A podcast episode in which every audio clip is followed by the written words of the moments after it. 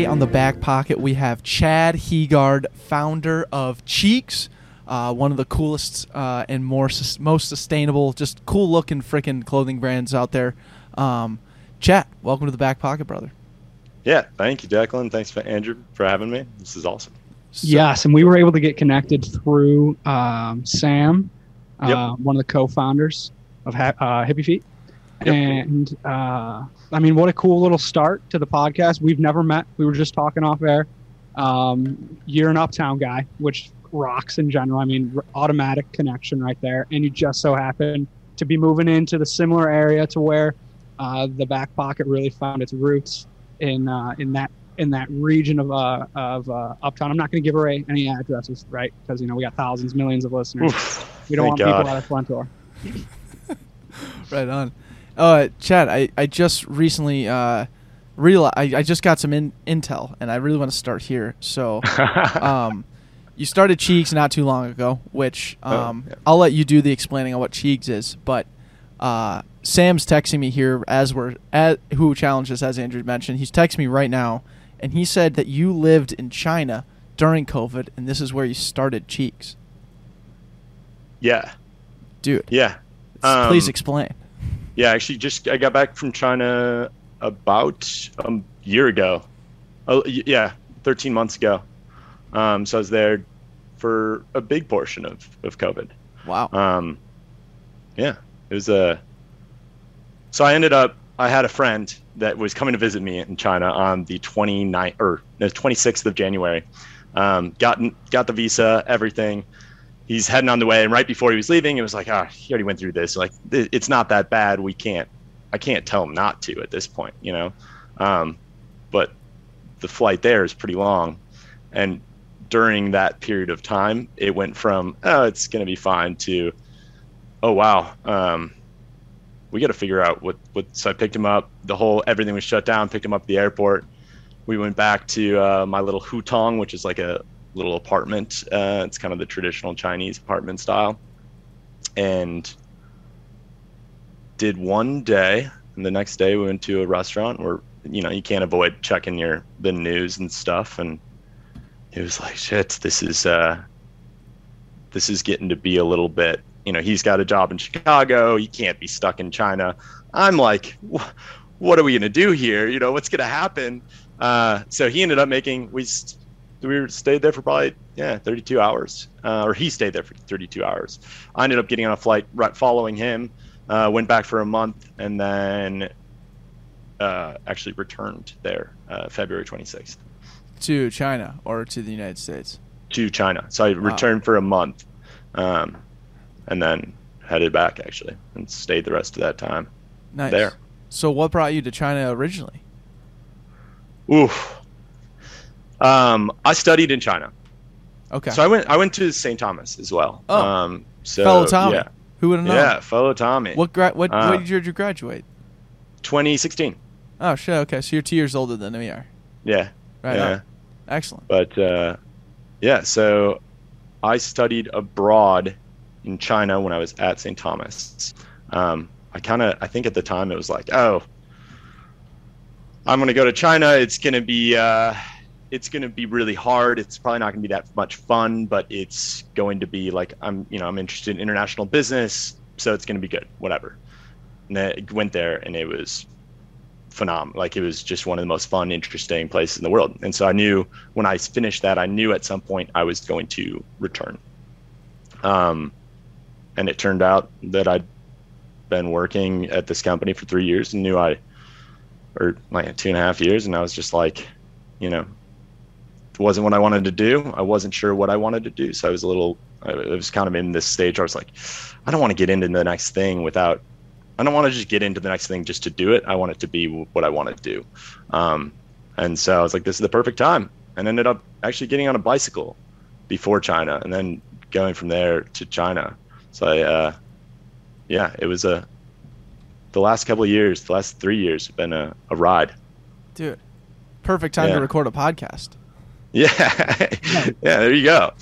Let's unpack these last few years. Okay, so you you jumped on a bicycle. What does that mean? You Yeah. Uh, a motorcycle?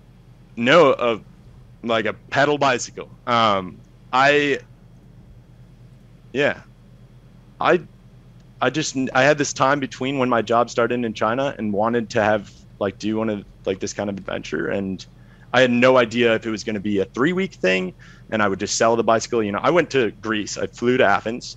I bought a bicycle off the street. It was like a pretty cheap bicycle, and I bought a carriage off of Amazon that was rated for 100 pounds. Um, and I put my backpack in the carriage and left Athens, thinking, you know, if if if I go three weeks and I don't love it, I'll, you know, and I'll figure it out and I'll do, do travel a different way. Um, ended up going, you know, I went through 10, 10 different countries uh, on a bicycle. Dude. And then how long did this take longer than three weeks, I would imagine? Yeah, it went about four about four months. Wow. Uh, Dude, that is amazing. yeah, So it was is this something like I mean, uh, we're we're shocked as because we just met you, but like, is this something that you always had an itch for? Like, I'm gonna just I'm just gonna throw myself out there into the world and not worry about anything except getting from like just going on a bicycle to Greece. Like, what what what was kind of the inklings or what was maybe the the push to want to do this originally? Um, so the bicycling, I wasn't a big bicycler before. Actually, I never. I'd owned one bike. It got stolen uh, when I was in college. Um, and that always happens at St. Thomas. You can't not be I a student yeah, at St. so- Thomas without getting your bike stolen. Yeah, I actually that I did not get my bike stolen at St. Thomas then. So I originally left and went to University of Arizona. Um, had a little too much fun and realized I'm not learning much here. Um, and ended up moving. Made the decision. I was like, you know, I'm getting by, uh, but I'm not like I'm getting by because I know how to get how to get get get get by. You know, I could figure it out. Uh, but I wasn't really gaining much from the experience besides, you know, being there. I guess I learned a lot about myself, not much school wise. Um, and so ended up moving, yeah, transferring to St. Thomas and finished there. So my bike got stolen in Arizona, In Tucson. Tucson, Okay. the Dirty T. And that's also not shocking. Yeah. Uh, well, yeah, that's for sure. uh, so, yeah, but the bike trip was just, I, I think, it was not very planned out. To be honest, it was more so, you know. Well, I'm gonna get really like kind of weird, like deep into it right away. But I think No, it get weird. was. Let's get weird, man. Yeah, I think yeah, I'm I'm in. Um, I have always like I was an extrovert always. I was uh, in sales. I was always able to focus in. If I'm in in a meeting with someone, I can I'm zoned in on that person, and there's nothing else.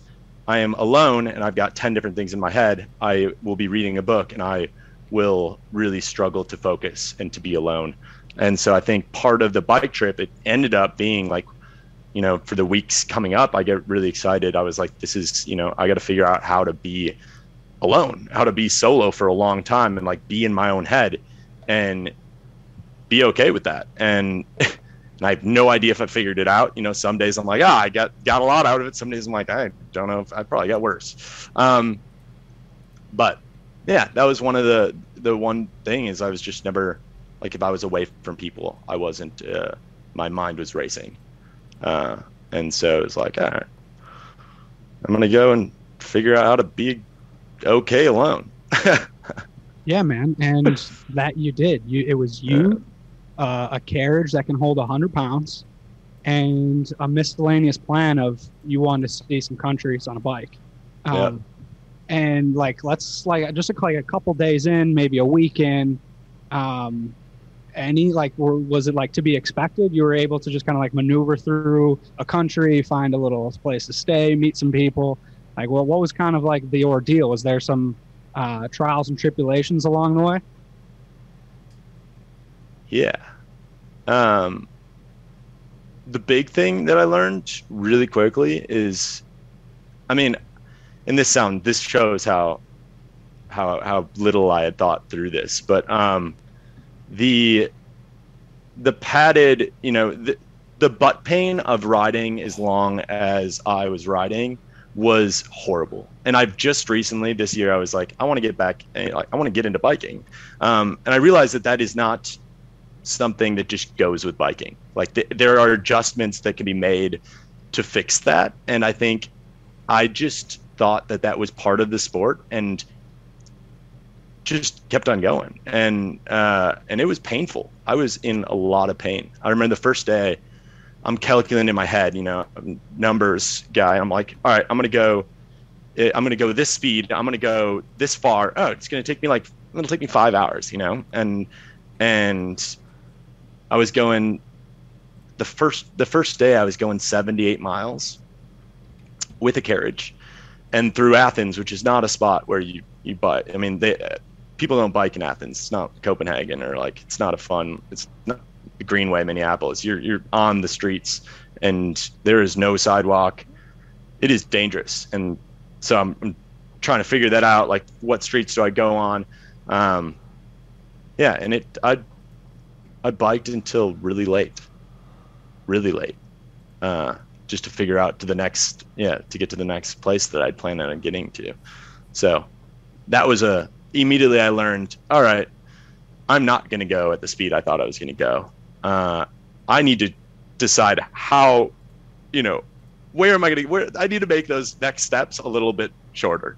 Um, but the beauty of it is like, got there, sore, but there's no one that needs to. I didn't have anywhere to go, so like if I wanted to, I stay there for a couple days, and then I see the area, and that's the beauty of I guess being alone and then also not having a schedule. Totally. Yeah, I think the the first thing that comes to mind is like this idea that you're like really soaking in each cultural and culture in each environment as you kind of are going along and taking it at this very very slow pace that not a lot of people can, you know, grasp and so that perspective alone is just really cool. And then the other thing I really like is the challenge that you gave yourself of like knowing that you're a ma- massive extrovert. Um, I'm a massive extrovert myself. Just knowing like that you need to have some alone time or you need to understand what that alone time feels like and like just sounds like the combination of like immersing yourself in culture with being alone and kind of being on your own schedule it sounds like the the combination of those two uh, was incredibly fruitful for you Yeah, it was awesome. It was it was good. the, The uh, best adventure, yeah, for me so ever. on yeah on in in some of that adventure are, are there any like crazy stories or adventurous stories that uh, you could potentially share here I've got I got one that comes to mind. Um, I was this was pretty late in the trip, and I think my you know I was kind of figuring out, and I was like, all right, this is this is good, and I and I'm in Serbia, um, and I'm on my way to Kosovo, and most I mean I didn't know this much before, but you know those they're they're at war. Uh, Serbia considers Kosovo or Kosovo considers themselves their own country, uh, while Serbia considers Kosovo part of theirs. So Serbia has like a checkpoint to go through, but not it's not technically like a you know a border control.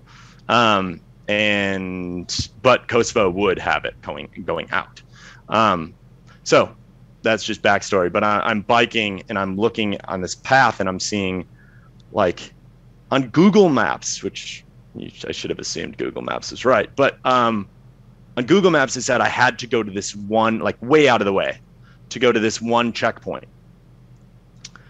But on Apple Maps, for whatever reason, there was like a big road, like could, it was a visible road on the map that that went right over the border and went to the this next city that I needed to go to, and um, and I was like, well, you know, this, this isn't this isn't really a border, uh, so I'm gonna I'm gonna go. And so I start going up. Uh, I remember I'm going up this hill, and there's these four Serbian kids who are biking after me, like talking, you know, just being like, what what is this guy doing? You know, talking the whole time. But at a certain point, they go off and do their own thing, and and I I hit a dirt road, and I realized, all right, this road is not nearly as big as it looked like on the map. And I'm keeping going. I'm going uphill the whole time. Uh, and I get to the top and finally, you know, go down and I see these little, basically like little trailers um, that looked like it used to be a, a customs check uh, or a, yeah, a boarding, a security checkpoint. yeah a little border Um, patrol and, but it looked like it was abandoned. So I just I was almost going to bike right through, and two guys, one big bald guy, one shorter guy, came out and uh, looked at me like I was out of my mind. And the one thing, like if you're if you're on a motorcycle or in a car, you're a threat to people. And so in any country, like people just don't welcome you in. But when you're on a bicycle, people think you're insane or they think you're like really harmless, you know? So I would get welcomed into people's houses. People would stop me up this like because they just are they're just, you know, weirded out that you're biking. Um, and so this guy was looking at me with that look, the hell is this guy doing? And I handed him my passport and he was like, this isn't a security checkpoint. Like you got to go back that way. And I was like, what do you mean? You know?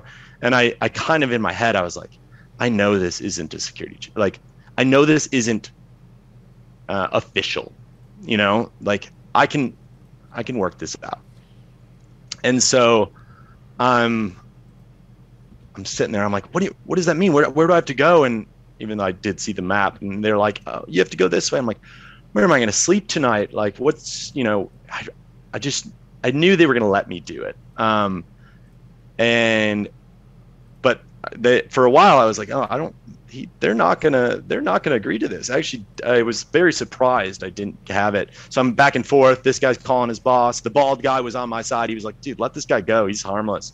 And the other guy's like, no, no, no you know this he, he can't go through and they've got these you know these big machine guns which they weren't used but still like a little intimidating. And uh and after about 10 minutes i'm adjusting my you know i'm trying to just stall like adjusting my uh, bag and like trying to look like i've got nothing.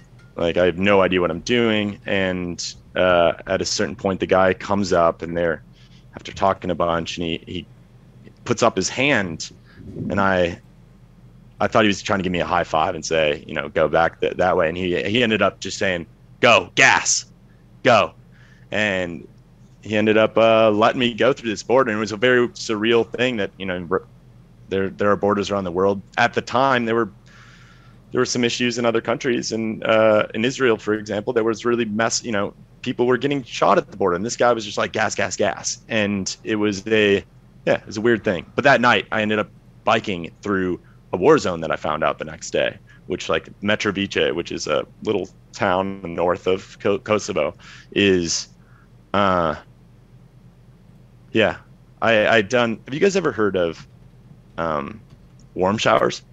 It sounds like a it sounds like a sexual thing. It's a terrible name choice, but it is like couch surfing for bike biker enthusiasts. So if you want a place to stay, they can help fix up your bike. They'll give you a shower and a place to stay. And so I went to this one, and this guy was a diplomat. Uh, I expected like a local experience, and this guy comes up. He's like, "Hey, Chad, we're going to get steak and wine. You want to come?" And he was a U.S. diplomat in, uh, in yeah, in Kosovo. So, and he had told me that to where I biked through uh, was a war zone that he would need two armored vehicles to go through. So, dude, that story just kicks ass. Uh, absolutely kicks ass. Um, love the navigation of the situation too. I mean, that's, I'm assuming you've been on the road for a couple weeks, so you are being you've gotten comfortable with like being that guy on the road. Um, from you know like little kids surrounding you uh, up yeah. a hill to arriving into a sketchy situation, but playing the card of like, oh no, like it's totally chill. I'm just a guy on a bike. Uh, and uh, to the point of you like recognizing this guy might be friendly let's give him a high five and he's just like oh i'm friendly but you can't show any any love towards me. Gas gas gas gas gas. That just is the coolest situation um, I'm, I'm assuming happened time and time again in many different ways. Um, and i think that's like that's your card that you get to play when you're an extrovert. You know you you, you get to lean into that. Um, but on the flip side, you're alone constantly. You just you rode through a war zone. You had no idea. Um, you're meeting all these people. You're you're riding on your bike for hours on an, on end.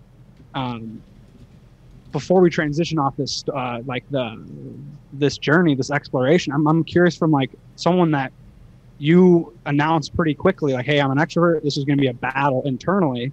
Um, Declan mentioned he's an extrovert. I'm for sure an introvert. I love being by myself. Um, But Really? I have like racing thoughts all the time. It's Yeah. hard to sit with myself. Um, so I'm curious, like, how was that like riding? Like, what was going through your head when you were going through pain, or when you found some like sense of joy? Um, like internal dialogue. What will like what was going through that realm? Yeah. Uh, the interesting thing about being alone for a long time is you start to, to in a, in a fun way, like you start to kind of look like an insane person. Um, like, you know, I'm on a bike and I'm, sometimes you're talking to yourself. Sometimes you're having conversation and just like trying to like work things out in your head. And when you're alone for that long, like if you do it after a day, you know, then then you you kind of think you're insane. But after eight days, you know, nine days of being alone, you- gotta you gotta kind of communicate with someone. So it's good to be yourself. Um, I guess that doesn't really answer your question, but like you're after a while, it yeah, It, it becomes I would- normal. It becomes normal. it becomes And- normal and Yeah. you and you do get comfortable just like anything you do you know you do it for a while and you just decide you're going to keep on doing it. it it might not be what you're naturally what you naturally like or are good at but you're you're going to figure it out likely. Um or you got to switch your tactics. But you're going to you know you're going to figure out what yeah yeah, how I to be how to be okay with it. And then how to almost and then you have to figure out how to enjoy it. You know there's two steps. It's funny too. Like uh, when when I was running uh, in the Moab uh, 240 with uh, so I, cool when I was by the way. pacing. Yeah, no, thank you. I appreciate. it. I would I would highly recommend like if anybody's listening that is thinking about getting into ultra marathons, the best way to do it is to pace someone who's running it or just be a part of of that of a portion of the ultra marathon because I think the ultra marathon and running a distance of like 200 plus or 150 plus any long long distance the the just the mentality the the culture of the people everything included with that race was just like one of the coolest experiences that I was a, a- able to be a part of and experience for one day of the four.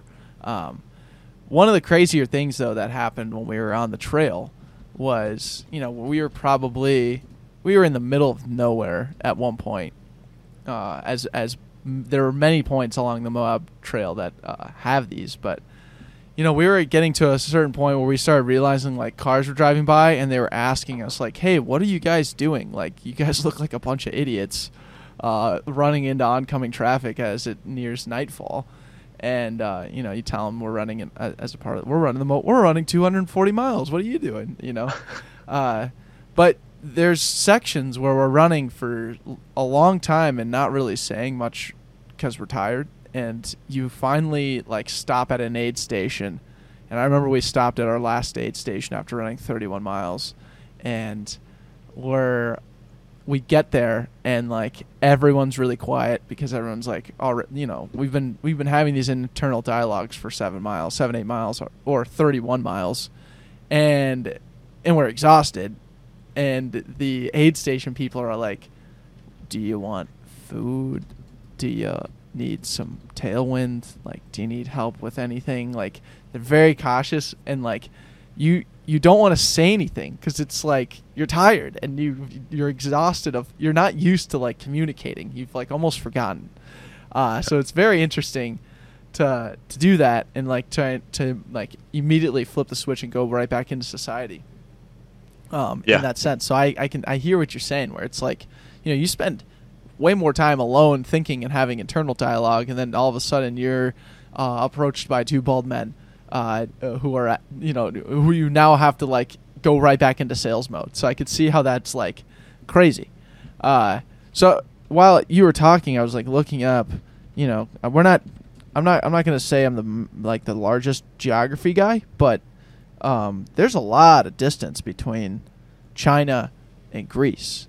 So like, oh yeah no, no no i went to to greece Yeah. did a, bi- a bicycle ride around the the balkans oh, i actually flew then from um, from turkey that makes a to lot of sense why you were in Costa. or to china yeah Okay. I was not. I didn't. That would have been. I did meet some people along the way, though. Interestingly, Oh, I- that uh, that were doing that trip, and it's like a year. It's like a 16 month trip. Yeah, dude, I can imagine. From, That's a uh, long yeah. trip. It's a long, That's long bananas. time. So yeah. Yeah. so you, so you took the risk. You went on this bike trip. Um, Mhm. You got to see some cool ass places. If you have any recommendations of like places that we should go or like anybody listening should go, let us know.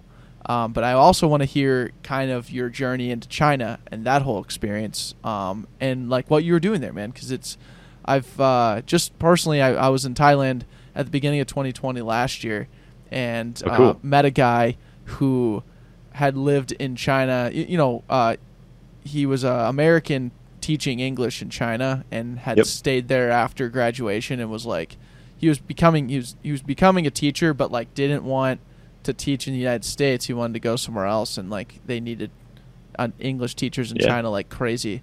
So he went there and then basically never left. Uh, and he had nothing but great things to say about China. And I was like, interesting. Like, I feel like they're like I should recommend this to a lot more people in terms of like an avenue of like if you want to be a teacher and do something like this. But anyways, I'd love to hear, Yeah. man, like your your whole experience there. I'd love to hear kind of any, any anything from the bike ride that like any places that you absolutely loved and would recommend. But I'd also love to hear this journey into China and how that was. Yeah, well, I'll give two places, and I won't say much more about it, and then I'll shift into the China. But uh, Albania is super.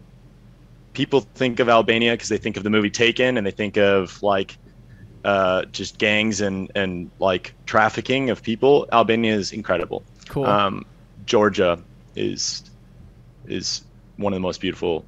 Yeah, there's there's Really? places north north of Georgia that are really really beautiful. Uh, so those would be the two places Hell yeah, man. but uh, yeah, China.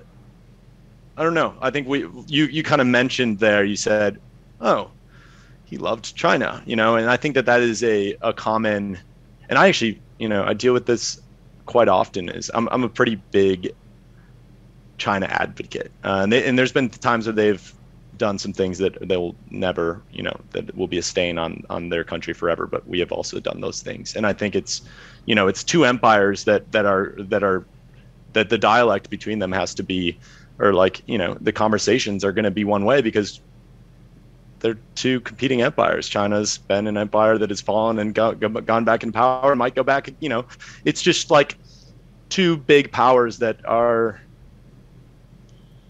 talking in, in a different way about their competitors and so we have this this goofy uh, perspective and this idea of what china is and china's awesome Dude, I bet. It, yeah, It, is, Yeah. it is interesting that they there is a there is a bit of dialogue of like, you know, there's no denying that China is uh, incredibly good at what they do and providing re- goods and Oh, yeah. resources to the United States. I mean, you can't get away from any of that. There's also a lot of problems with China that we don't necessarily need to get into, but I'd love to highlight your experiences in China and just like why you love it so much and and maybe stories and things associated with that. Um, and and what was the job that you took when you went to China? So I know you went you went out there uh, over J term and you know you know got the ri- rigmarole there, international business, etc. But then what did you end up uh, doing after that? When so i was actually time? so yeah i was studying and then i was also teaching just like the the friend you met in thailand English. yeah teaching english yep No way. And did you have any Yeah. background of like teaching English before you signed up for that, or No, I took a um, I took a TEF. It's a it's called TEFL, and it's like a teaching in a foreign language uh, certificate. Which so a lot of these countries won't don't require any kind of uh, teaching degree, but they they do want some kind of certificate. So um, yeah, there's a, there's a few different options, but I took the TEFL, and it I took it online while I was working, and before I knew I wanted to leave, and I yeah, so I went there and I got a job. that's amazing. And, and what are the things like? So you've been there before. Uh, Yep. You know, you know, studying abroad. Um, what were some of the things? Um, I, I, yeah, let's start with that. Let's what are the, that for that first time over there, study abroad trip. What were some of the things that made you come back? You mentioned how you know China rocks. You you got Yeah. the bug. You wanted to go back. What were some of those things? um, I think it's really easy here to get into like um, we do it, and it's actually a good thing. But we get into like auto, I mean, a routine which sometimes can turn into autopilot, and you're going through your days without actually sitting back and actually realizing what you did, and um, and that comes from just a place being super known, which there is awesome things to having a place that you know everything. You know, there are amazing parts of that, um, but there are also some things that you sometimes you can take a lot of things for granted, mm-hmm. and so and days will fly by or, or yeah, fly by without you realizing it. But in China, you can never get into autopilot. There is never a boring day. Um, because the culture is so different. You you never like, oh, I expected that. You know, oh, that makes sense. It's it's it's so different. And and I think that's one of, you know, the Chinese tourist and even the Chinese would say this is one of the goofiest i don't want to say worst but goofiest tourists around because that people think they're rude but they don't mean to be. It's a cultural difference that is just they're curious. That western countries are so different from them. Uh, we you know the french call it like we are very proper you know the the brits and the french really made us uh, manners wise. They brought this in and like so when we sit down at a table we we eat with our mouth closed and live this life and we won't fart or burp in front of people. And their culture just didn't go through that. So, uh, you know, it's a it's just a different and and if you you could go there and be really like pissed off, you know, you could be like, what the hell, or you could just be like, this is awesome, this is crazy, like this is so different. It, it's funny and uh, and it's enjoyable, you know, and the people are awesome. Once you get past, and you just know that like it's so different, and you just want to you gotta you gotta kind of take it and be like, all right, now I want to learn about it. Uh, this difference is sweet. Yeah. Right on. So one of the ventures I so you did you get into Cheegs and start Cheegs when you were over in China? Yeah. So I originally so I was at a conference listening to Sara Blakely, the CEO of Spanx, who's a total badass. Um, one of the first women billionaires, like just cool as hell um, saw her at a conference, and that's where this whole idea, kind of collarless business apparel, offering something new to that area, came to be, and a very different idea at that point. But um, then I went to China, and it was all even on the bike ride. This was something that was on my mind because this that conference was literally a week before I left, um, and so I was like, all right, that's been that was circling in my mind for a long time throughout. Um, but China was, you know, when I got there, I was trying to learn from the the experts. I was trying to like learn as much. As I'd go down to different factories. I'd go down to these things just to learn about uh, how to make te- textiles. Um, but it wasn't. It didn't really all. It didn't go into full motion until January of 2019. So I'd been there already for, you know, six months.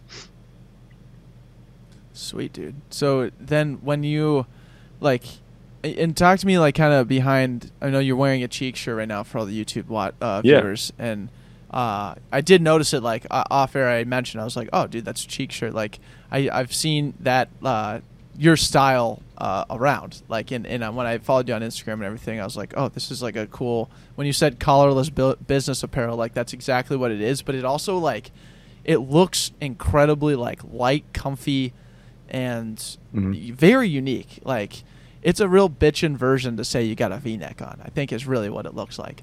Uh, yeah. So like, talk me through like this, the inspiration to even want to get into this industry. I mean, Sarah, Sara Blakely obviously is a portion of you know, probably, uh, uh, is you you mentioned that already as as a as something that's fueled you already, but like, what's the fascination behind uh, this type of apparel, or like, what were you seeing? Uh, I think originally it was just comfortable apparel. So mm-hmm. originally it was like, have you guys ever tried on like? Uh, do you have a clothing item that a brand that is that you just stick to because of comfort nowadays that you won't you won't until something else comes out you're going to stick to them? Um, so I, for the longest time, I'm, I'm, stripes over checks all day long. Um, big Adidas guy. Uh, but recently, I just went to uh, you know Danolo's over here in North Loop. Yeah. Um, my, one of my roommates went there and was like, "Dude, you gotta check this place out." And the clothing line Vuori, which I think is now like one of the top clothing brands um, across the world. Um, big fan. I like that's everything fits fucking great. Yeah. When you when you find something that fits you right, it, you're gonna stick with it no matter what. You know. Um, and so I had tried on originally. Give them credit. Lululemon's commission pants came out. I was working and traveling like for sale stuff three out of five weeks, um, and so like having really comfortable clothing was really important to me. Um, I tried those pants on. They worked with the suit. They worked with. Uh, I could go to the bar with them. I could do whatever I wanted. I was like, these are awesome. Like that was the first time I had gone from buying, you know, H and M like cotton shirts or whatever I was buying to wanting to pay more for something that was going to be better, last longer, and be more comfortable. Um, and so, you know, I'm, I'm a backpacker, obviously, you know, so like that having what, a, you know, having less, but having the best is one of like one of the best things to have because, you know, if you got a lot of, it goes with decision fatigue, just overall kind of minimal, uh, min, minimalism. Um, yeah, so having having better clothing became a big thing, and then I I got really into like fabrics and comfortable clothing, and I heard the Sara Blakely thing, but at that point, nothing had really clicked. I just knew I want to do collarless business apparel, and originally it was going to be, I want the the line to be collars are for dogs. We're going to do a, you know, we're going to do kind of like a bird dog kind of marketing uh, campaign. Um, but the the brand and what we wanted to do with it didn't didn't wouldn't have matched that. Not to say it, it couldn't at some point, but it it wasn't going to work. So so we went a different avenue. But that's where it all started. It's collars are for dogs. I'm going to do this campaign. We're going to do business apparel, and we're going to say, you know, fuck collars. We're, collars are done. Uh, and yeah, and then it kind of evolved, and, and different things came through. Started looking at technology and fabric. Then that, that's when China hit. Like, all right, how do I find the most comfortable fabric uh, and the most high tech fabric there is? And you know, I'm looking, r- reaching out, and there, it's the best place to do it because shipping is so damn expensive here. To get all these different textile samples and to go out to all these factories and stuff would have been, you know, immensely expensive. Uh, but there, it's like, all right, I can go to these factories all around. I can get them to ship me different textiles. We can develop different things. Uh, the back and forth was so much easier. Mm-hmm. There's no, I don't think I could have done. I mean, it just would have been different, but it, it would have been a lot harder to be here. It's, it is harder now uh, to be here, not for like developing new new fabric and new technology. It's just, it's harder. So being there was was helpful, and I could I could do all these things. We can make small adjustments. We could be back and forth.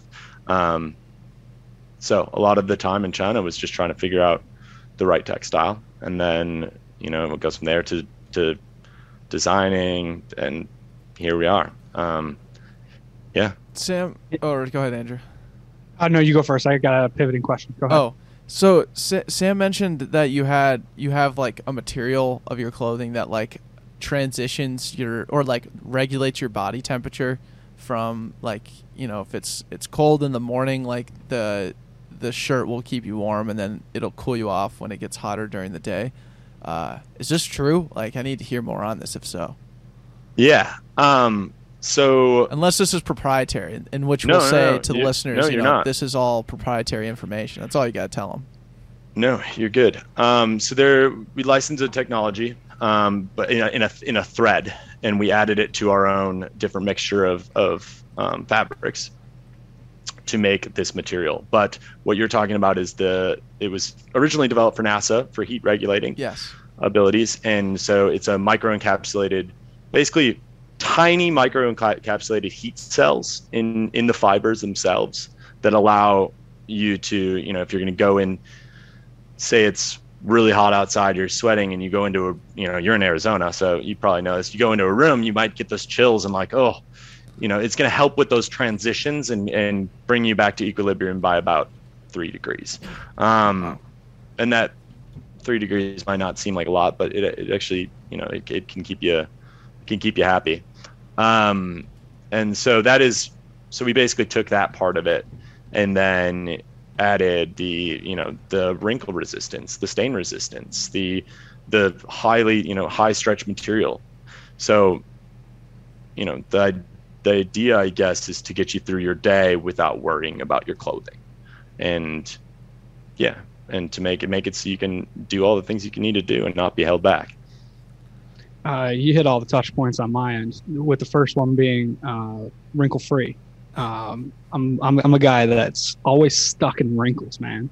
I went to Kowalski's and I got this like wrinkle, wrinkle spray, so I don't have to iron things, and like it helps a little bit. But you're looking at it like I, I'm so wrinkled up right now, and I hate it. Um, But those aren't what you have right there is not really. I mean, I guess there right. are a little bit, but they're not super. It's not rink. A lot of people, I feel like, sometimes I'm, and I'm maybe I'm just really su- super self conscious about it because I made these shirts. People are like those. There's wrinkles there, and I'm like, that's not a damn wrinkle. That's a, you know, that's just the material It's curving. You move, yeah, you move it. Um, Yeah. But no, there's like it doesn't crease. Yeah, Yeah, like typical dress shirts that do. Um, you got you got me sold. I'm all aboard. Um, I would love for you to kind of break a couple things down for us. Uh, Yep. Where can we buy it? Um, what is the what's like the best sellers? Uh, little little price point. Give us. I mean, you, you've already done an incre- incredible job of pitching it because uh, I'm I'm gonna hop off this call. And I'm gonna, I'm gonna be a purchaser. Um, but I would I just might- love I might- to join me. Yeah, I might even say you might want to wait a little bit because we got something fun coming soon. Ooh. Uh, Oh, so, yeah, it might a be a. little, uh, like a like a Black Friday holiday. Well, it'll come before Black Black Friday. Uh, Okay. We've just got a 2.0 that's coming out with some some fun additions and some fun like improvements that we because yeah, Okay. there the first one I think was great, uh, but it could be better, and so we we kind of reinvented a little bit and made the adjustments that needed to be made. dude. Yeah, I was gonna ask like, uh, how's it going? You know, how's business been? But you just said you're coming out with a 2.0. Say less. Business is booming. Um, Well, it's it's been I I wouldn't say it's booming. We're we're we've had our struggles, um, and a lot of it has been from, you know, it, these things take longer. So like getting the product has taken longer. So we ran the Kickstarter, and you know originally planned on having this product. Originally it was like February, end of February. You know, I should have never said that. Uh, and it ended up just being a lot later. And for me, that was and they people expect it on Kickstarter, but for me, it's hard because I when I say I'm going to do something, I'm, I'm going to do it, and it, it was difficult to to have to tell people. There was actually a period of time, you know, one of the things I learned through that that process. There was a period of time where I was, I didn't want to tell people something because I was scared that I didn't know all the information. Wow. And one someone told me, "Who cares if you don't know?" And it was actually a big. It was a big. I it changed everything for me in in this sense. And they were like, "Tell them you don't know." They just want an update. You know, people just want an update. They they backed your project. They just want to hear what's going on and why it's taking longer. They they they're going to be more upset that they're just not hearing anything. So that fear is just don't don't worry about it. Just tell people what's going on. Um, but yeah, uh, long story short, it took a lot longer. We got things there. We had a big issue. Um, you know, some of the products uh, we got products out, but a lot of some people didn't get their their products, and then we waited for the next production run. So uh, we were out of, which is a good thing. We were out of uh, out of inventory for a while, but yeah, it hasn't always been pretty. I mean, as it, it ever is. You guys, you guys know very well. no, we know very well, um, and especially this year, man. I mean, supply chain stuff is Yeah. a nightmare. There's nothing going. I mean, you're talking to Decky Supply Chain over here, who's needs all the wood in the world. uh, All I mean, you're, not, you're not in a you're not in the wood business anymore. You're more you're more in the you're in the metal business. I'm in Um, I'm in the mechanical piping and electrical business now. I I've been waiting. I we have to order stuff uh, that have eight eight month lead times. Like I missed a I missed a due date on something like earlier actually today officially uh, because I didn't get something ordered that was like four months ago. I didn't like so you're ordering a lot of you, you're you're ordering a lot of this equipment as well. You're not just figuring out how how to put it together. You're yeah. are you Well, they, yeah. they have drawings that tell us how to put it together, but I Yeah. I order all the I make sure all the materials are the correct. I, yeah. I purchase it all. Um, I get it organized. I tell the guys what to do on a day to day basis, and then I try and organize the job so that it gets done in a timely manner to the uh, Yeah. the expectations of uh, said power plant, so that the, so that everything can go smoothly. Um, things don't go smoothly most times. Uh, no, they don't. but but damn it, we pivot, and we Yeah. and we don't have any problems. Uh, there's never a solution we can't solve, or never a problem we can't solve. Sorry. Um, yeah. But yeah, dude, that supply chain's so bananas nowadays, and it sounds like it's gonna continue for a little bit of time, unfortunately.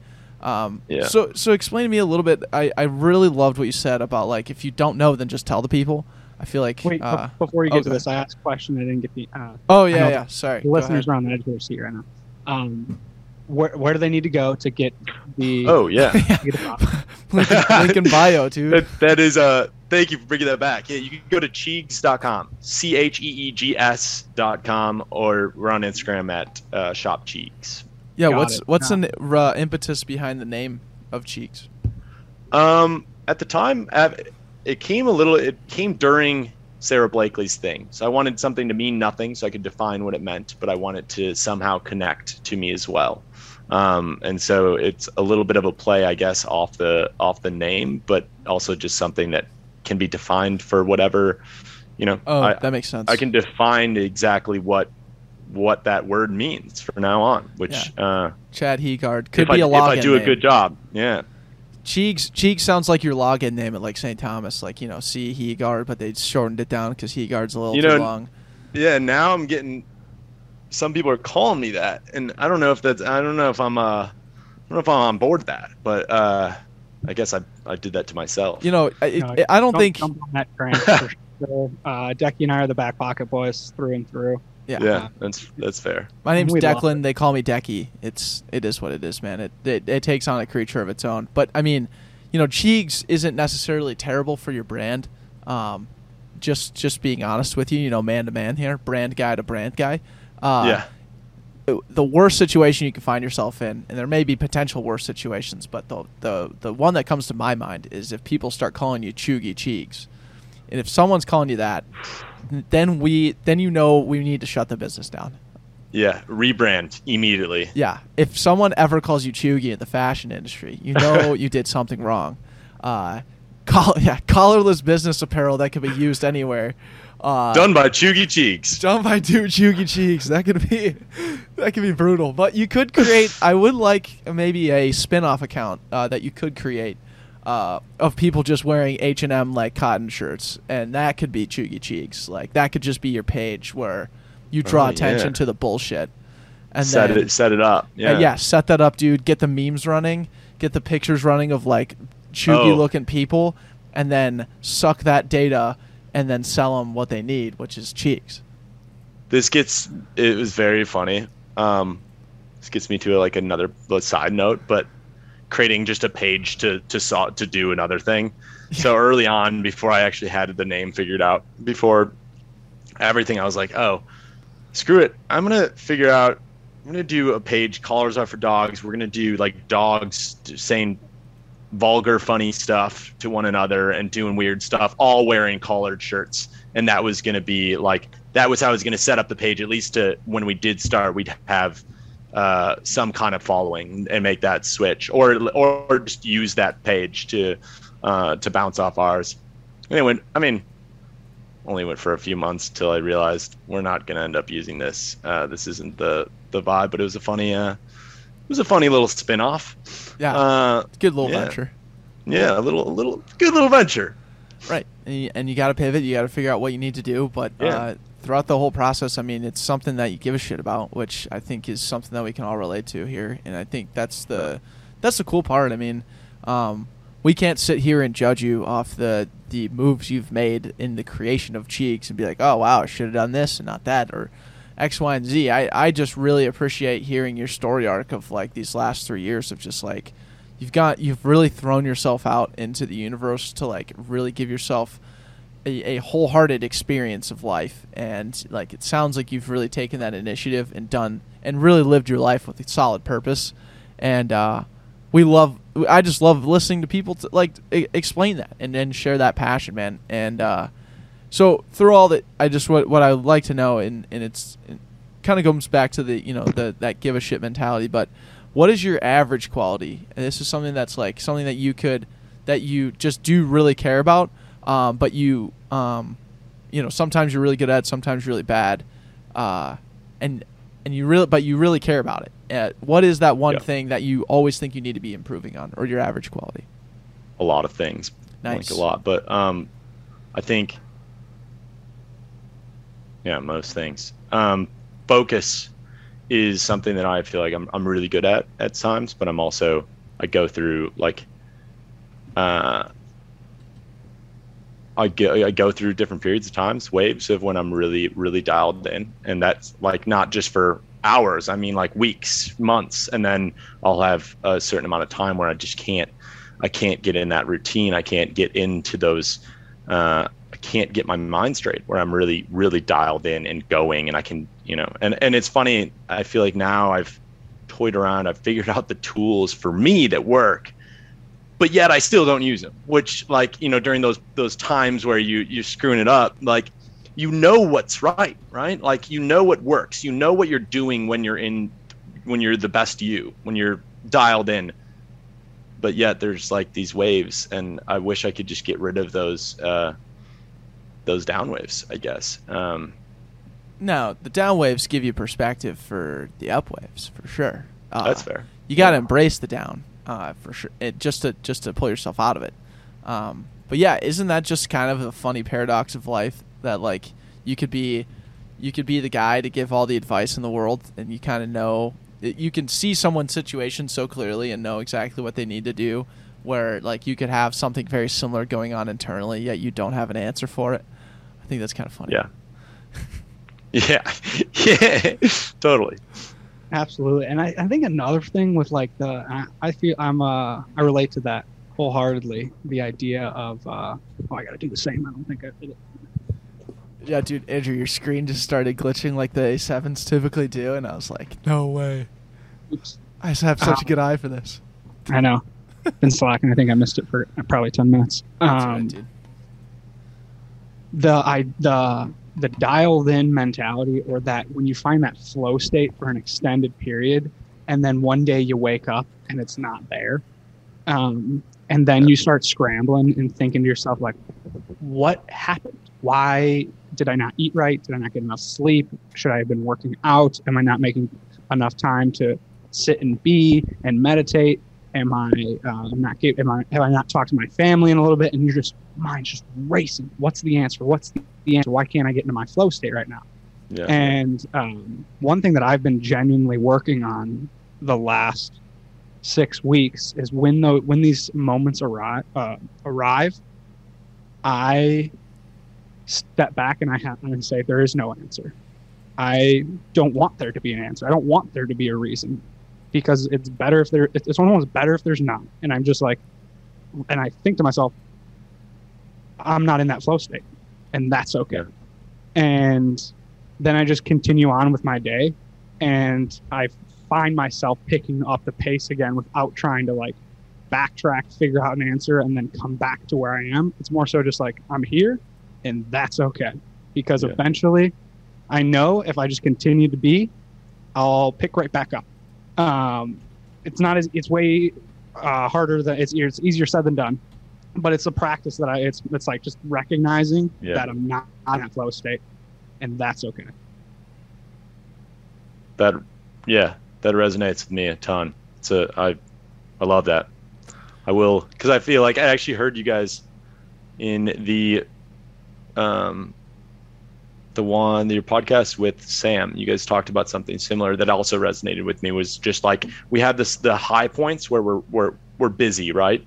And then we have these low points and we feel like we have to still be busy. We feel like we still have an obligation to stay in this and find things to do. But the whole point i mean i yeah i don't that's not we just have to realize that that's not the point. The point is to to get the work done and then move on and figure out and take those time. Like when you have free time like you said sit back and be okay with it uh, and enjoy it because that's that's the whole point is to have the time Dude, I heard Uh, this uh, great analogy today from uh, KFC. He had this new interview that came out. Uh, KFC Barstool. He's Kevin Clancy. He has a show called the Kevin Clancy Show where he talks with other bloggers and stuff. And uh, he's talking with Robbie Berger, who's uh, the host of the Brilliantly Dumb podcast. This guy who's got that crazy East Coast voice. Uh, yeah, yeah. And uh, anyways, he uh, he was talking about this mantra or mentality of like enjoy your swimming pool, uh, where it's like people in life like strive to like get the big house and have the swimming pool, and then like the famous thing that happens is like no one ever uses their fucking swimming pool when they get it. Uh, so he's like either realize that you don't want it uh, or use it when you have it, and I think that's just a great mentality of like you know if you're not somewhere where you want to be like and you know where you want to be like you know continue to fight to get there. But like recognize what you have. Like we all have swimming pools to some degree that we can swim in right now. Like we know we're in a certain position that we wish we were probably a couple years ago. So just like instilling that perspective and knowing that we're in the spot exactly where we need to be and we need to start swimming a little bit more and enjoying it um, rather than looking so far ahead now d- uh, there's also a, uh, something to be said about like you know there is an aspect and a good thing to look ahead but um, dude you gotta you gotta Yeah. enjoy it while it lasts you know Totally. Absolutely, man. And you know, there there are those moments where we just unpacked. Pressure becomes stress, anxiety is rising, and you feel like the world's crumbling before you. Um, and I'd like to ask you, Chad, in these moments, what's in your back pocket? What makes you you to allow yourself to get out of these situations? I have a lot of energy. Uh, and when it when it when it comes down to it, uh, I'm gonna figure it out. We had a, yeah. If if it if it needs to be done, I got the energy to do it. did you have a Um, story to back that up it sound like as an energy guy it sounded like you had an energy surge just now Yeah, we just we had a on our first production run. Um, we had everything arrived and and super excited. Right, this is the first time we have I've actually got the final product uh, in my hands, and you know we we manufacture in a few different places. Um, we manufacture in Taiwan and in Mexico. All you know, our our model is is fair wages, sustainability. Um, in the end, uh, we it doesn't always mean that it's here, uh, and it also doesn't mean that we actually don't have the capabilities to do some things here. So. Um, this that's besides the point. But we we send everything uh, from Taiwan. It arrives. It's supposed to have been checked uh, for quality inspections, and I open it up, and and I'm, you know, I'm like, holy cow, this is I can't sell this. I'm gonna have to uh, reach out to all of these backers, and I'm gonna have to say that I have to either, you know, cancel it now and start try to start this venture later, or you know, this is you know that's where my head goes first. And i, I called this person who's an amazing uh, friend of mine and and and she goes i remember it. And it was it was just like she goes all right go to um go to joanne fabrics right now. Buy six pairs of of, of scissors. You're going to go to my studio and you're going to go through these shirts. And and that, that was just i just needed that little like you know you're in that situation. I would have gotten there but it was a nice it was a nice uh, way to get out of that that bad like ooh we're not gonna be able to do this uh, to all right it's it's gonna happen. We'll make it happen no matter what. Um, go there call as many people as i can. We're going through every shirt one by one. Um, takes about five five minutes a shirt finishing you know snipping if they didn't you know if they didn't meet the quality expectations they, they got sent back. Um, but we went through all of these shirts one by one. It took 150 hours. Um, and obviously you know there's sleeping involved in between there but every day for 150 hours uh, got it done. And and that is just one like when it comes down to it it's going to get done. Uh yeah and the energy helps. Dude sounds like it man uh, high energy guy andrew what were you gonna say sorry Yeah, I just I want Chad. I want your energy on my side. Uh, dude you got a lot of energy i could see it yeah. Oh, hey, between the two of us, Deck and I. Uh, yeah you i've heard you guys are you guys are gym 5 5 a.m footballers that's right That's, yeah, that's exactly what we are. Uh, at Yeah. the same time, dude, I love your energy, and as an energy guy, uh, you need to surround yourself with other energy guys because I'm not here to carry the energy. I like Yeah. to bring the energy, but I don't need to carry it. I got to utilize other people's energies. Um, Yeah. it's, it's very important to diversify your portfolio when it comes to the energy business. you, you do. I agree. It, it sounds like we ought to be here in our future. yes, amen to that. Yeah. Andrew brings up a We'll, really we'll good trade point. some energy. yeah, yeah. The energy is a currency. People forget that It is sometimes. hundred percent. Uh, And the people you're around are gonna change it. and the crazy thing is, is there's sometimes there's energy producers and there's sometimes energy suckers, and you gotta. And sometimes it's good to give energy to someone who needs to, some sucking, but there's other times Yep. that, you know, that we need we need to be producing uh, energy and, and putting on for our for our for the greater community. Uh, yeah. So for our fellow, for our you guys- fellow collarless dogs. for our fellow collarless dogs, dude. Ex- They're all out there. Where are my dogs at? Are they barking or not? Yeah. They're wearing collars or not? Because if they're not, they're my dogs. Yeah. Yeah.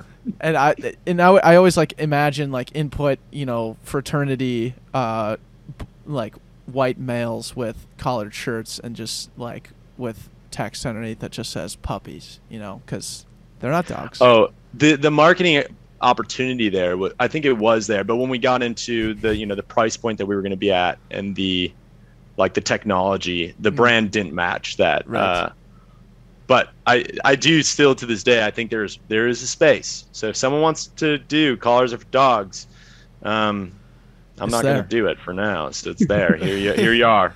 yeah, there you outsource, go. outsource. Yeah, outsource it. You're welcoming but, it into uh, the business. You're just not physically doing it. I, I I've Exactly. been there before. Don't worry, man. Yeah. But Uh, I, I do. I commend you guys. You guys do a great job of. I've listened to the ones I've. You guys do bring a lot of. You guys bring Andrew. You too. You bring good energy out there, man. You guys do a lot of cool stuff. Appreciate, Appreciate it, man. Appreciate it. Yeah. And that's pretty much our goal, man. Just uh, Yeah. our energy is uh, actually rocket fuel for us to get to Mars one day. And Yeah. uh, you know, it's it's uh, it's little doses at a time. You know, you're not going to get to Mars overnight. Rome wasn't built in a day. Same concept. Uh, so with that, I, I'd actually just like to ask you. Now that I think about it, like, what does what does your future look like on Mars, Chad? Hmm. Um,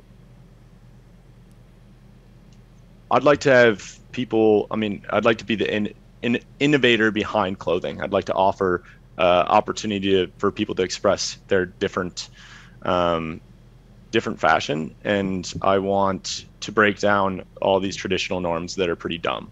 So, like collared shirts and ties. There's uh, the only reason that those are really a part of our culture comes down to conformity, power. Uh, in the past, like collars have gone a long way, a long way. Uh, originally, sorry, I'm getting a way back story but originally it's like it came down to if you could have a white collar, you were rich because you had multiple servants that were doing your laundry. Then it went down to removable collars so that the working class could get in that game, right? So they could keep a, a removable collar clean. Then it comes down to like cellu- celluloid uh, um, collars that kill people, you know, or tight on your neck. Either way, history about collars is so we've just stayed to this thing because it's just been the way it has been, and it's wrong. It's com- uncomfortable. So yeah, I want to offer people something different. I want the I want I want to see way less collars out there, um, and so that's the Mars is like no collars. Mars I don't want to see car- any. co- I don't want. dude. They're Wow. they're yeah they're uncomfortable. There's no reason to have them, and so yeah, the the goal would be fuck collars. Uh, I don't want to see them anymore. That's Mars, Dude. a collarless world. Fuck yeah, man! I'm right Yeah. there with you. I think that'd be sick. I love I love how you've niched down on something so specific. I, I really think you're gonna have success. Well, thanks. We're we're pushing. Love it, dude. Yeah. Awesome, man. Uh, I support it. I'm uh, as someone who feels like um, they will be a a contributing leader. I'm not going to be the leader, Mars. I'm not going to be the mayor, Mars, but I'm going to be. Oh, dude, you should be though. I'm going to have a vital presence on Mars. Um, that is that is the objective. Uh, it will be on that first shuttle to Mars with with the fellow um, explorers that so do trust that journey. And so you, want uh, you want to be the first. yeah, I'm on the first shuttle to Mars. That's why I like our business plans. I love it. I love good space people. You know, I love the people who love space. I love that. You guys are already winners in my book, no matter what. It's uh, we Space had to build. guys. We have to. We're, we're space guys. We got to build into the business model. You know, people are like, Yeah. "What's your five year plan?" We're like, "What's your five year plan for space?" You know, there's a lot of things uh, that we have to talk about there, and you know that's why we're fucking going at a thousand miles an hour, baby. Uh, Yeah. that's what it's all about. Uh, I did just think of something though, because my mom and Andrew's mom and many moms across uh, the globe here and universe uh, are big time collar people. Uh, they, you know, my mom's always like, don't don't you dare, you know, go no tie at a wedding. Um, you know, Maybe I'm. don't Ooh, like don't you know she's she's she's a, a conformist. We'll call her what it is. Yeah. You know, and, and it's nothing against my mom, my sweet sweet mother, great woman, Maureen. Uh, Yeah. but you know, she she loves colors, and I would have a hard time pitching her a Cheegs look at Easter Mass. Uh, or Yeah. Maybe I gotta. I gotta sell the moms. Yeah, I mean, moms buy clothes for the kids, and uh, grandmas buy clothes for their grandkids, and you know, it, Yeah. this is a vicious cycle that's been going on for years, as long as colors have been alive. Um, so we got to figure this one out. Uh, we could we could work through it now. Uh, work through it Yeah. later. I think I think this is something that's going to need to be a constant conversation at the Cheegs Summit every year. Yeah. Um, Yeah. How are we going to win over the moms? Oof. We do need to, yeah, we need to fight the traditional no, traditional norms are usually passed on by the moms. You're right. Absolutely.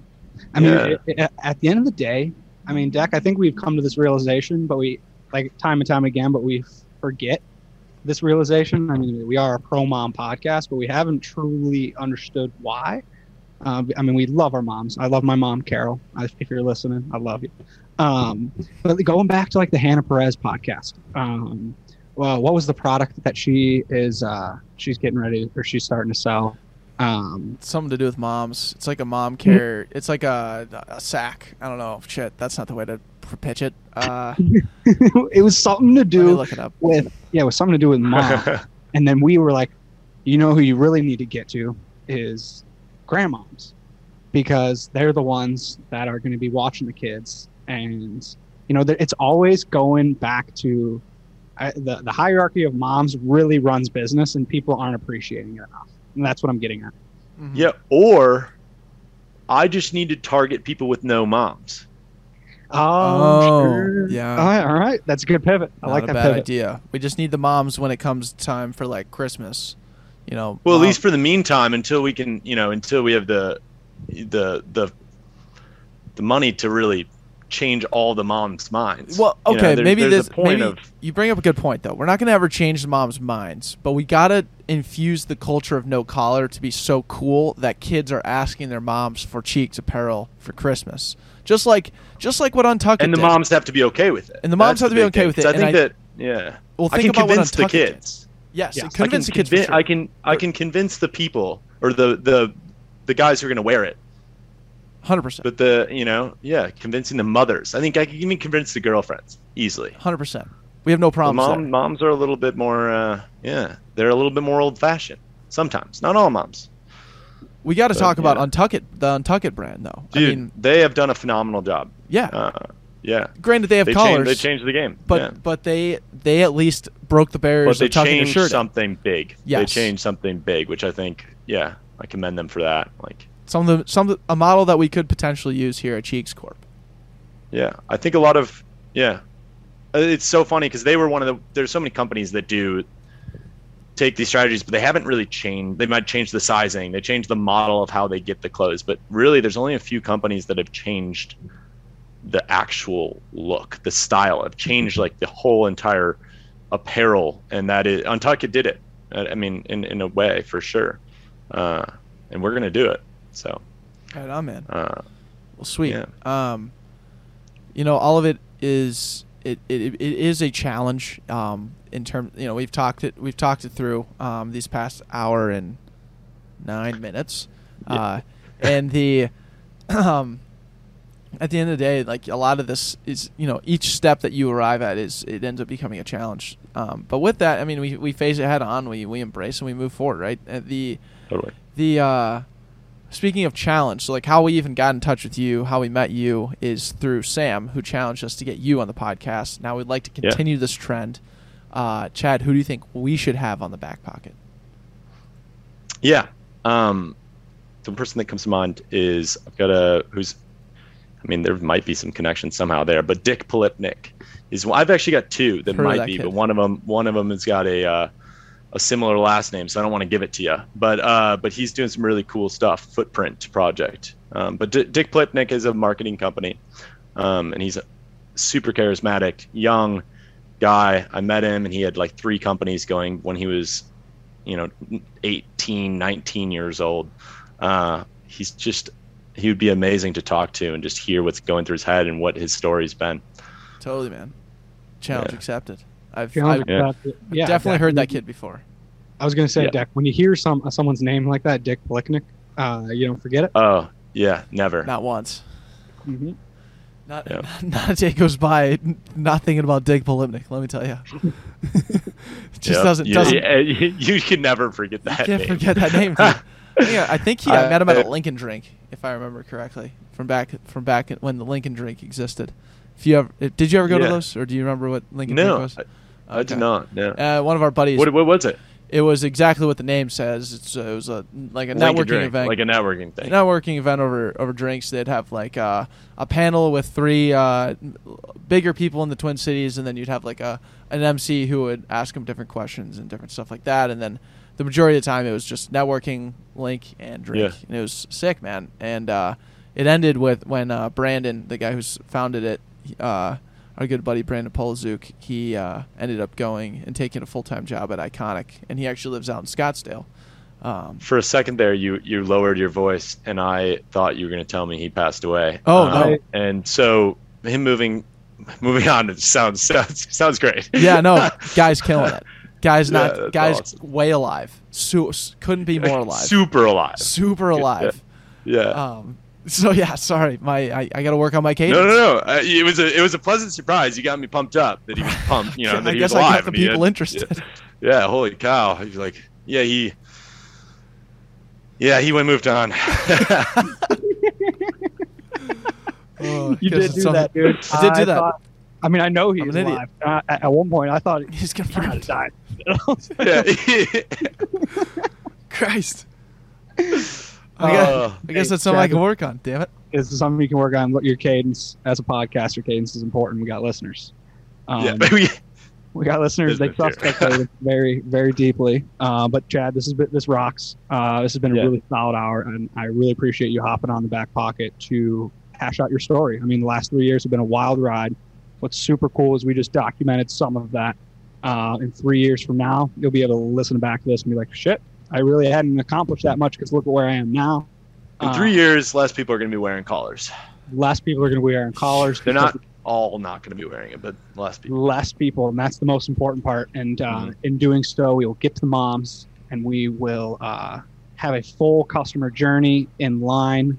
Uh, but to uh, finish this podcast off, I got one final question for you, Chad. Um, what did you learn today from the moment that you woke up to when we're having this conversation?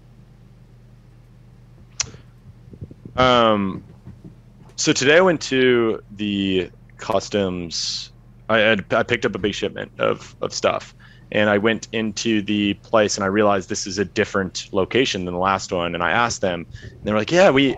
And I've had this in my mind that this supply chain thing is kind of bullshit. I think it's just like the the demand has gone so high up, but the supply chain is now caught up. It's just like people are buying so much more because they're stuck at home and they've got more money than they did before.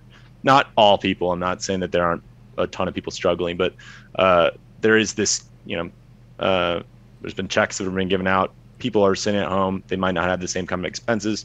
So I've had this theory that oh, supply chain is just it's just slow because there's a lot more going on. And I go there and they're like, no, actually, like things air has been really slow, or we haven't had any air. Like during COVID, there was no air uh, traffic, which I thought was really interesting. I'm like, oh, but I, I, I guess I, it's not as much what I learned. It's the realization that uh, not everyone like our business model right now allows for flying, which we'd like to stop because of carbon footprint. But you know, supply chains are messed up, but they're all just going port wise. But air is still very slow. Interesting. Yeah, and That jet was that was and- probably not what you expensive. expected, but No, yeah, I hear you, man. man. feels expensive. I no, I think it's kind of fun to get your own perspective on maybe rumors or things that you are kind of commonly accepted as knowns. So like, yeah, supply chain's so messed up, blah blah blah. Like, but like when you really look into it, or when you physically go walk to the customs office and ask the people on the front lines, like trying to get your own perspective, you know, changes things, man. I think it's pretty cool. Yeah. Yeah. Right on, man. Well, sweet. Awesome. Excellent hey, thank work. you for yeah, thanks for the time, you guys. This was really fun. Absolutely, dude. And Fun were you talking, man. standing the whole time? yeah. Dude, are you tired? No, I I usually stand. I love. Yeah. I don't know. It's fucking crazy. I told, I definitely was like, why is your ceiling, like, why are you so oh, close? Oh yeah. ceiling? No, I'm. but I'm you've been standing, I've been standing. Yeah, I got a standing desk. Sick. dude. It's- hell it's yeah. awesome. What a warrior. dude. It, I've got way more energy when I'm standing, which is Three which hundred and may- maybe I don't thirty-one need. podcasts in. Sorry to cut you off. Three hundred and thirty-one podcasts in. We've never had a guest stand the whole The time. whole time. Crazy. Really? Yeah, dude. You're No. the first one. Oh, There's that that's mind blowing to me. Actually, I'm surprised. I feel like uh, standing desks are are in, man. They are. The the, the, the yeah, they are popular. Very popular. you you get to move around. You can do anything. I get to stretch during the day instead of going down and sitting down like doing something else. I just stretch and then go back in. Right on, dude. Well, that. Hey, Yeah. take take take a load off, man. You freaking earned it. Thank you. Christ. Well, right on, dude. Uh, Yeah. yeah. Chad. Awesome, awesome time hanging out Yeah. with you, man. Um, I we should have said congratulations on the uh, the half Ironman.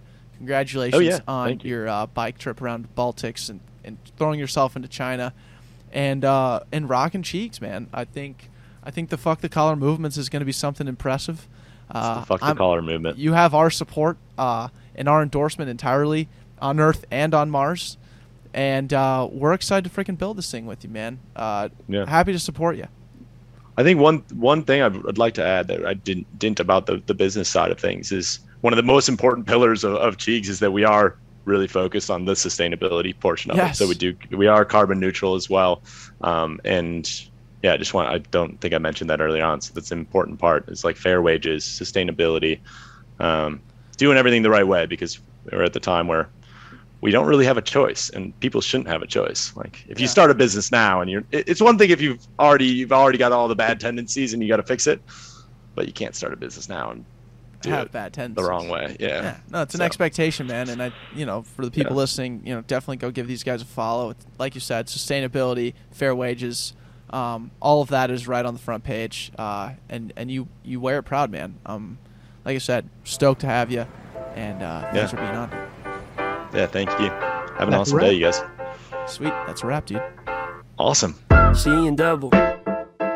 Tell the whole squad out the back door, man. I think it's time to huddle. Yeah.